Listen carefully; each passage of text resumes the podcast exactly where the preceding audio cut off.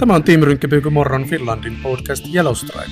Podcast-isäntä Otso Laksenius vie sinut matkalle pyöräilyn ja hyvän tekeväisyyden maailmaan, keskustellen niin hyvän tekijöiden kuin hyvää saavien kanssa. Tervetuloa oivaltamaan ja innostumaan. Tervetuloa tämänkertaiseen jaksoon.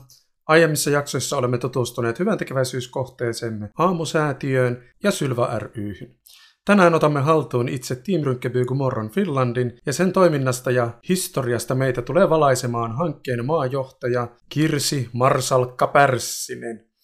Kirsi Pärssinen on äiti, vaimo, koiraihminen, kätilö, yrittäjä, monitoiminainen, jolla on taustaa IT- ja henkilöstöalalla sekä Team Morron Finlandin maajohtaja. Urheilua ja liikkumista rakastava Marsalkka Pärssinen on liikkeessä aina kun voi. Toimin näin nainen viimeisen päälle.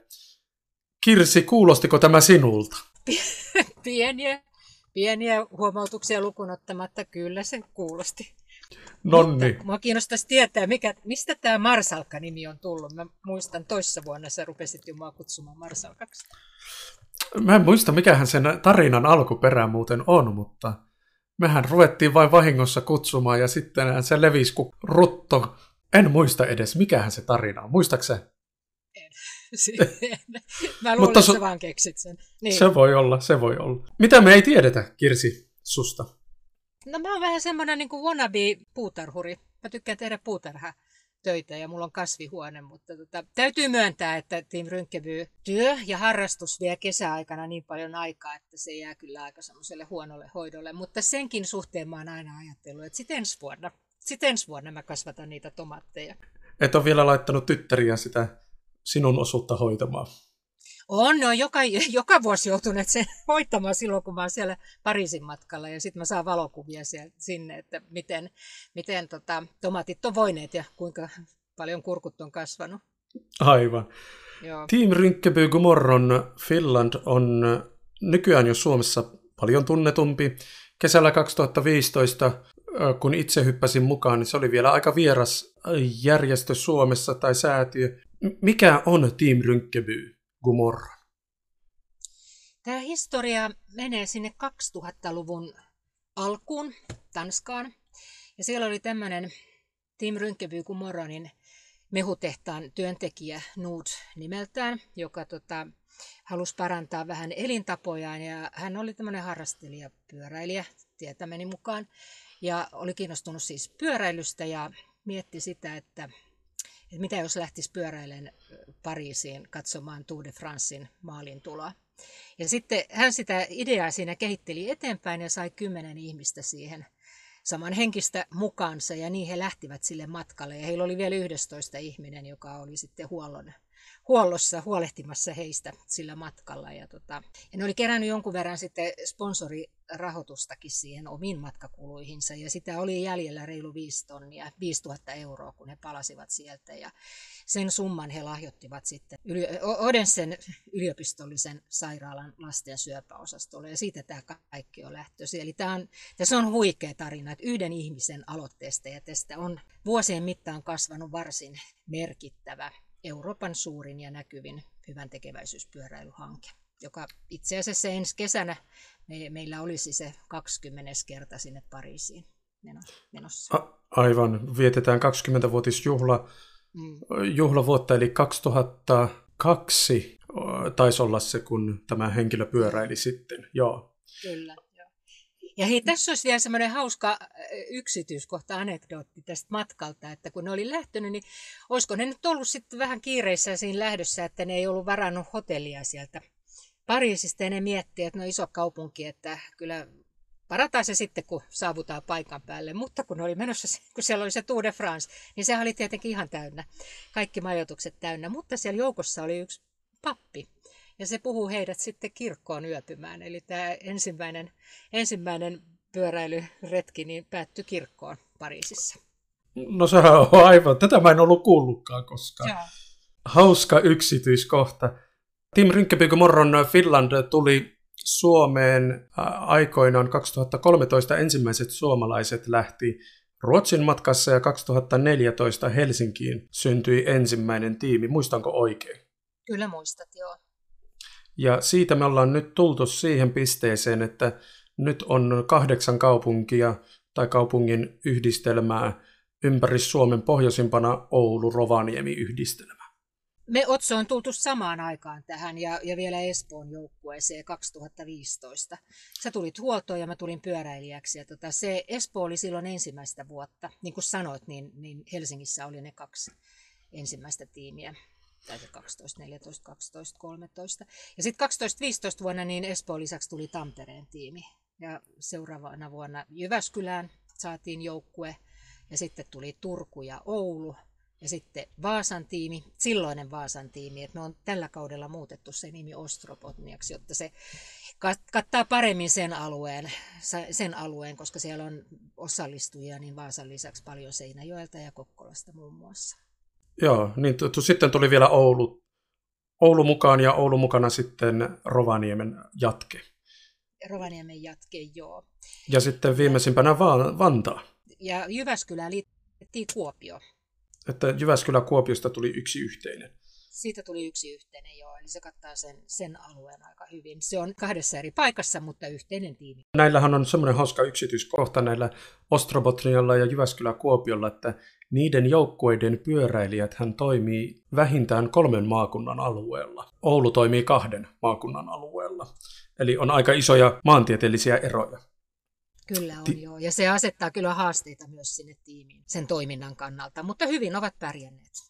Yleisö tietää, että Team Rynkkypyyky Morron Finlandin päämääränä on pyöräillä Pariisiin. Se ei ole yksistään se pyöräily, eikä tämä varainkerro. Siinä tapahtuu paljon vuoden aikana asioita. Ootko sä koskaan, Kirsi, laskenut, että kuinka monta vapaaehtoistuntia käytetään koko Team Rynkkypyyky Morron Finlandin toimesta?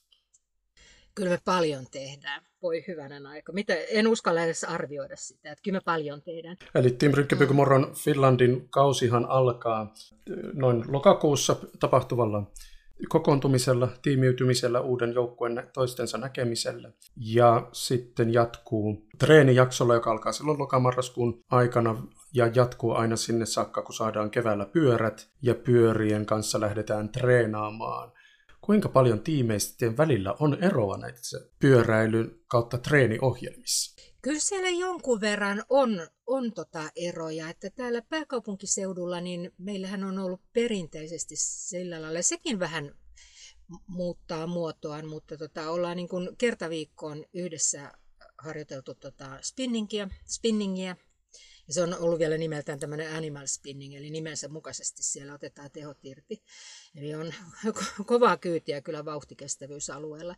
Eli kertaviikko spinning yhdessä ja sitten joka toinen viikonloppu on ollut pitkä kävely. Eli tätä peruskestävyyttä. Et se on ollut niinku tämä tämmöisen rospuuttokauden treeniohjelma. Ja plus sitten tietenkin, että jokainen harjoittelee itseksensä, että ne harjoitustunnit niin nousee syksyn aikana sinne ka- noin kahdeksaa tuntia ja sitten ajokaudella niin semmoinen 8-12 voi mennä ylikin. Tuolla muualla niin, niin ne, on, ne on tehnyt erilaisiakin harjoitteita, lumikenkäilyä muun muassa ja, ja tämän tyyppistä, vähän vaihdellen. Sulla on johdettavana käytännössä on noin kahden ja puolen sadan vapaaehtoisen joukko kaiken kaikkiaan, kun reidun 300 hengen joukko vapaaehtoisia ympäri maata. Mitä tekee maajohtaja?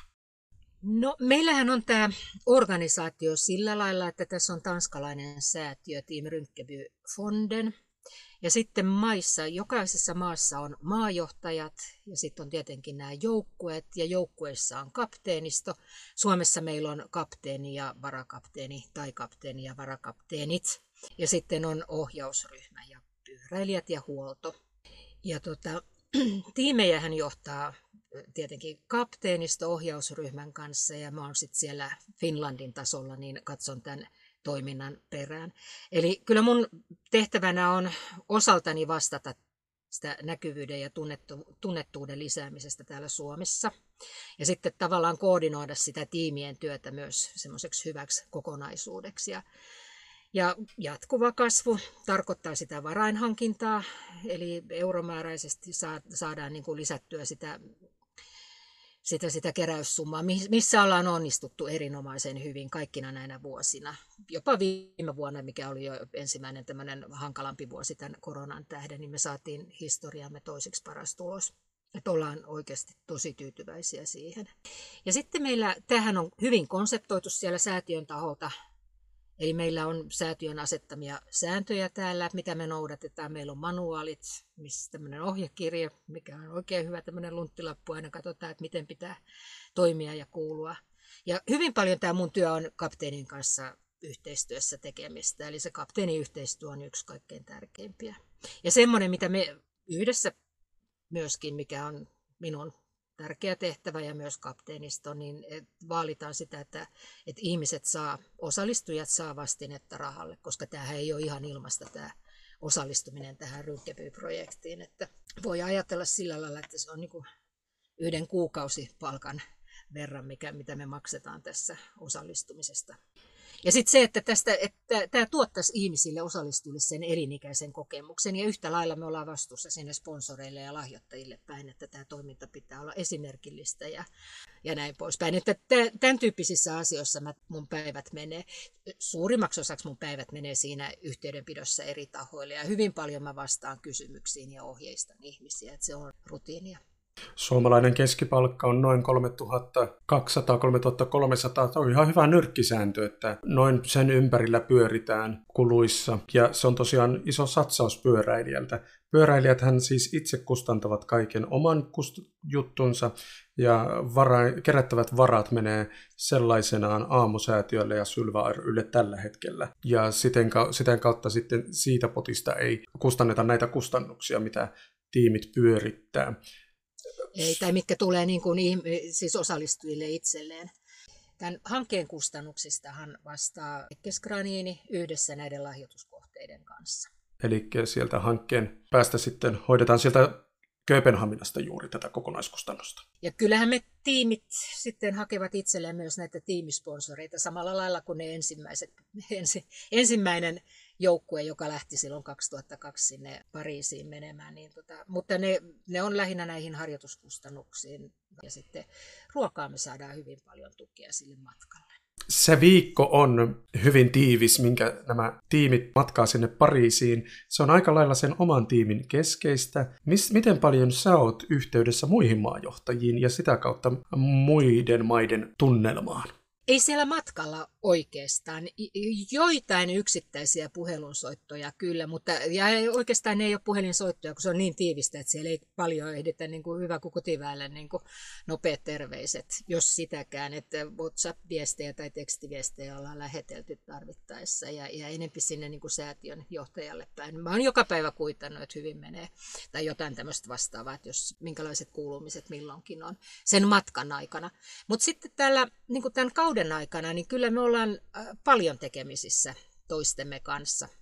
Ja se on yksi, yksi osa tätä mun työtä myöskin ja se semmoinen hyvin hauska työ, että, että tota, tässä on tullut ihan uusi ulottuvuus olla yhteydessä näiden pohjoismaisten kollegoiden kanssa ja nyt myös saksalaisten ja, ja sveitsiläisten kollegoiden kanssa, eli näiden country kanssa. Että meillä on kuukausittaiset Teams-meetingit. Team Gomorron on joko Team Rynkeby tai Team Rynkeby Gomorron nimellä nyt kaikissa, ja neljässä, kaikissa neljässä Pohjoismaassa, Färsaarilla, Saksassa ja nyt uusimpana Sveitsi. Kun päästään yes. kerran Pariisiin, niin Sveitsin paita tulee olemaan suosittu. Kyllä varmasti. Ja tähän, siis näistä nimistä huolimatta, niin yhtä kaikki tämä on samaa hanketta, mutta tuota, se riippuu vähän näiden Ekesgranin grupin tuotemerkeistä, että mikä nimi milläkin joukkueella on. Eli me Suomessa, Ruotsissa ja Norjassa kuljetaan Team Rynkevy Kumorro nimisinä. Pohjautuu siis siihen, mikä on tunnettuin kyseisellä alueella. Miten, kun sä sanoit, että sun tehtävä on pääsääntöisesti kommunikoida yhteistyötahojen kanssa ja kapteeneiden kanssa, miten sä kuvailisit sun omaa johtamista, mitä se sun arjessa käytännössä on? Mä yritän pitää mielessä sen, että tämä on vapaaehtoisprojekti ja tämä on näille osallistujille kaikille, tämä on heidän vapaa-aikaa ja hyvä harrastus. Siihen mä mietin sitä siltä kantilta, että vaikka niin kuin kiusaus olisi, niin mun mielestä me ei voida välttämättä ihan samoja tavoitteita ja vastaavia niin kuin asettaa tähän kuin mitä esimerkiksi työelämässä, kun tämä on ihmisten vapaa-aikaa. Ja tämä pitää olla semmoinen niin kuin vastine sille arjen työlle.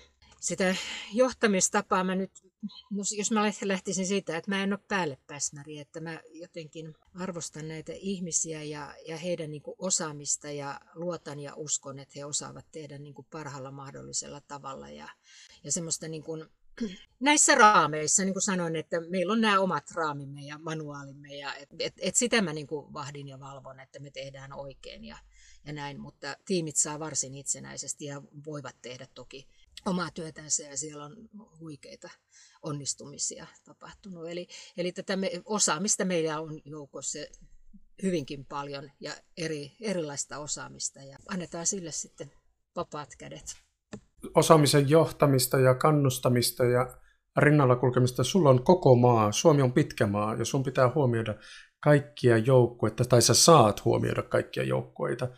Miten sä teet sitä käytännössä? Suomi on pitkä maa ja tämä on, on tämä vähän erilaista. Eri, ja me ei olla niin vertailukelpoisia. Määrätyt asiat on toisessa joukkueessa helpompia kuin toisella ja ne riippuu erilaisista tekijöistä. Liittyen esimerkiksi ihan varainhankintaan ja, ja sitten niin kuin, ja uusien hakemusten ja hakijoiden rekrytoimiseen ja valitsemisiin. Mitä sä oot oppinut nyt Team Rykkeby Morron Finlandin maajohtajana ollessa, niin mitä sä oot oppinut tämmöistä vapaaehtoisorganisaation johtamisesta?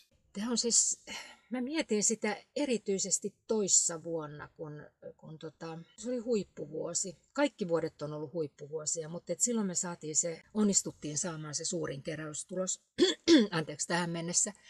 Ja mä mietin sitä sillä, että se oli niin kuin jotenkin, että kun, kun saa niin kuin sen, se on niin kuin se palapeli, että kun se saadaan ne loksahtaa, niin siitä tulee hieno kuva.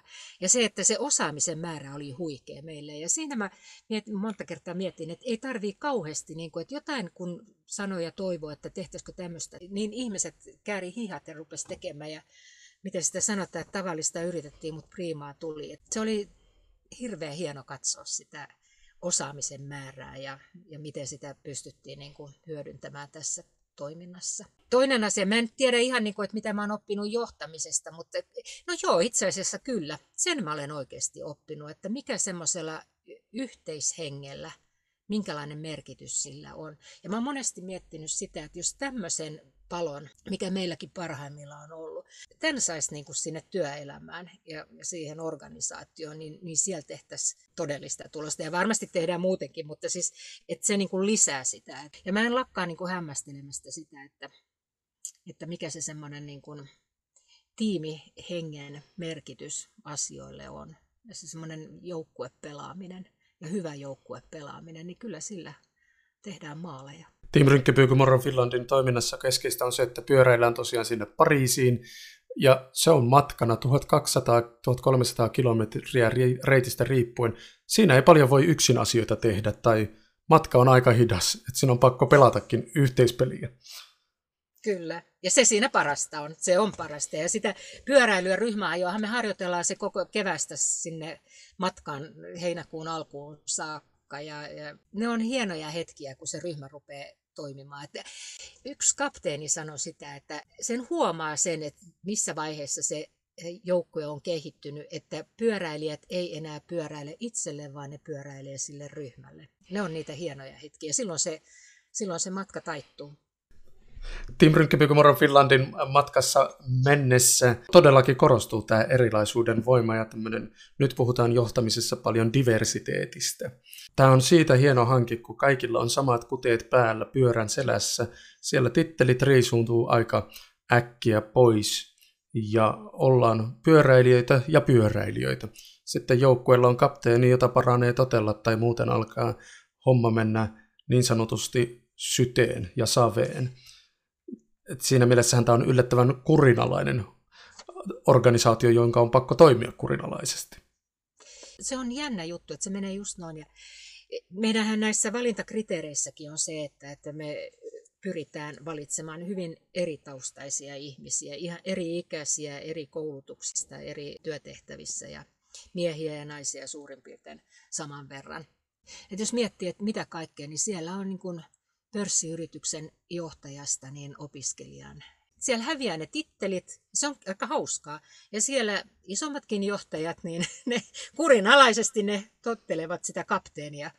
Meillä on tulossa haastattelun tässä myöhemmin myös huollon väkeä ja huollossa mukana olleena mä muistan ikuisesti kauden 2017, kun erään ison pörssiyhtiön silloinen toimitusjohtaja oli mukana. Kuinka kiltisti hänkin oli ihan rivissä ja kun tuli pyörän kanssa ongelmia, niin kiltisti meni huollon pakeille kyselemään apua ja neuvoa ilman minkäännäköistä röyhistelyä. Eli kertoo siitä, että kukin pelaa niillä taidoilla, mitä siinä pelikentässä on. Ja se on yksi Team Rynkkäpyky Morronin voimista.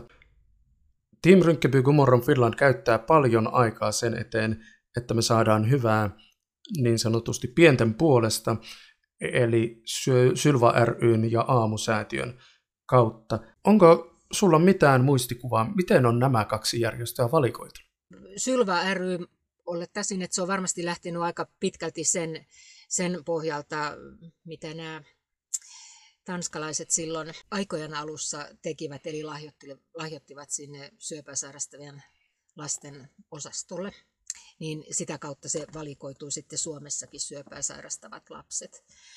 Ja aamusäätiön historiahan on yhtä lailla, se taitaa olla yhtä pitkä kuin meidänkin historia, että he on 2012 aloittaneet, käynnistäneet tämän säätiön. Ja, tota, ja, ja sitä kautta sitten säätiön taholta niin on, on, on tehty linjaus, että panostetaan las, tähän tutkimukseen ja sitä kautta aamusäätiö on tullut tähän mukaan.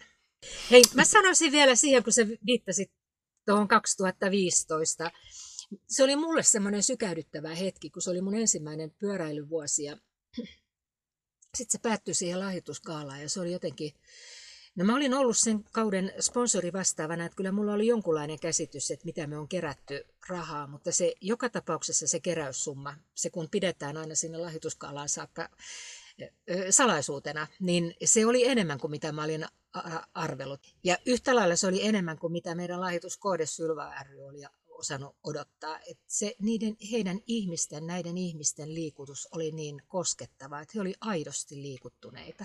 Se oli mulle semmoinen oivallus, kun mä tajusin sen, että tämä mitä me tehdään, niin ei tämä pelkkää pyöräilyä. Että täällä on oikeasti iso merkitys näille lahjoituskohteille, että ne pystyy tekemään tosi paljon tällä rahalla hyvää. Tuolla Tampereen yliopistossa tehdään tutkimus, jossa tutkitaan ihmisten tämmöistä niin kuin yhteiskuntavastuu tekemistä, yhteis- tai vapaaehtoistoiminnan merkitystä ihmisille ja näin poispäin. Ja siinähän on käynyt hyvin selkeästi ilmi näissä tutkimuksissa, että itse asiassa ihminen hän on onnellisimmillaan saadessaan auttaa muita. Tämähän on selkeä, mikä kantaa tässä Team Rynkkebyykumorron toiminnassa, näkee, kun ihmiset kokee konkreettisesti sen juuri siinä lahjoituskaalassa, että nyt minä olen auttanut minulla on ollut joku, jokin merkitys tässä, mitä minä olen tehnyt. Ja tämä merkityksen kokemus on mitä suurimmassa määrin keskeisesti näkyvissä tässä koko Tim Moron hankkeessa, ja se, sitä on ilo seurata.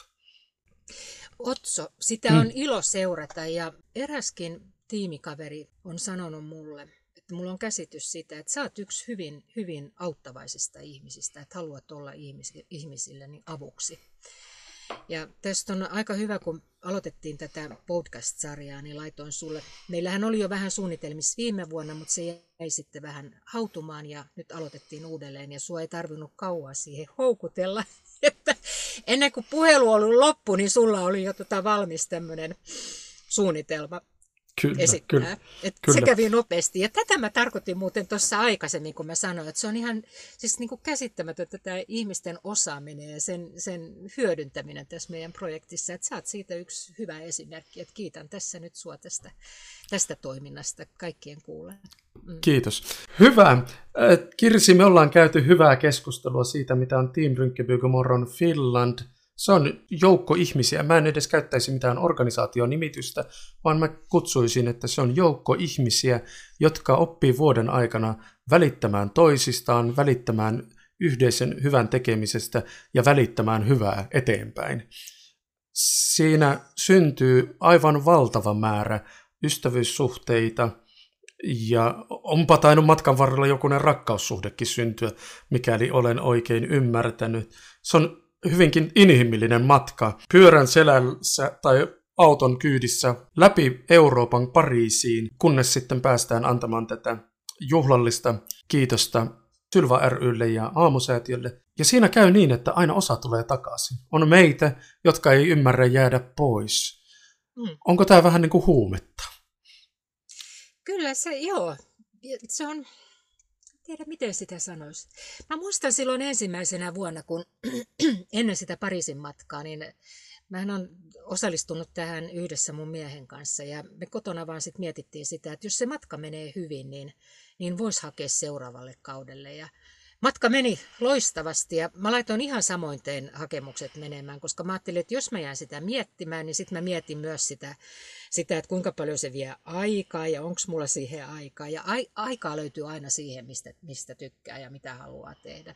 Sitten haettiin seuraavalle kaudelle ja jos mahdollista, niin se oli se oli vieläkin muistorikkaampi. Niin, siinä oli taas semmoinen oivallus, että siellä oli vaan paljon keltaisissa asuissa olevia ihmisiä, hymyileviä kasvoja, onnellisia ihmisiä, niin tuli semmoinen tunne, että kyllä tämä on, tämä on ollut ihmeellinen yhteisö ja on jotenkin niin kuin kauhean iloinen ja onnellinen. Ja kiitollinen, että on saanut kokea tämmöisen. Ja sitten saanut niin kuin hyvästä harrastuksesta niin kuin vielä erinomaisen työtehtävän itselleen, että ei voisi parempaa tai enempää voisi niin oikeastaan toivoa. Monesti sanotaan, että harrastuksesta ei kannata tehdä työtä. Sä oot esimerkki siitä, että joskus se jopa kannattaa. Kirsi, tässä lopussa minulla on loppuun vielä sellainen yleisölle, että me paljastetaan, mistä tulee tämän podcastin nimi Yellow Stripe. Sillä sinä liityt siihen keskeisesti, mutta sun mies vielä keskeisemmin. No joo, se oli semmoinen hauska juttu, kun me ollaan tämmöisiä hitaita polkijoita. Mennään taku molemmat, siis mennään kyllä varmasti perille. Mä oon joskus sanonut, että ei niin pitkää matkaa, että mä sitä jaksa polkea, kunhan ei mennä kovaa eikä ole korkeita mäkiä. No joo, mies on samaa, samaa tota, sorttia, mutta me osallistuttiin tuonne Lohjan ympäriajoon yksi vuosi ja sitten me otti tietenkin siinä lopussa, kun siellä oli katsojia, niin kauhean loppukirja ja siitä, siitä tuli tämä Yellow Stripe, kun joku oli sanonut, että tehän menitte kuin keltainen Keltainen viiva. Kyllä, keltainen viiva. Niin. Kyllä, keltainen viiva. Ja sen jälkeen äh, Kirsi, sun miestä on kutsuttu nimellä Yellow Stripe, ja se oli aivan ehdoton kannanotto myös tähän podcastiin, sillä tämä joukkue, tämä on kaunis keltainen viiva, varsinkin Ranskan pelloilla, kun auke, tai Saksan ja Ranskan pelloilla, kun aukeaa pitkät laakeat pellot ja siellä menee pitkä keltainen viiva, jota koristaa vähän mustan sävyt. Se on upea näky. Kiitos Kirsi, kiitos maajohtaja Pärssinen, eli itse Marsalkka. Ja me jatketaan tässä matkalle nyt seuraaviin jaksoihin tutustumaan eri henkilöihin, eri tarinoihin tässä Team Rynkeby Morron Finlandin matkassa. Kiitos. Kiitos.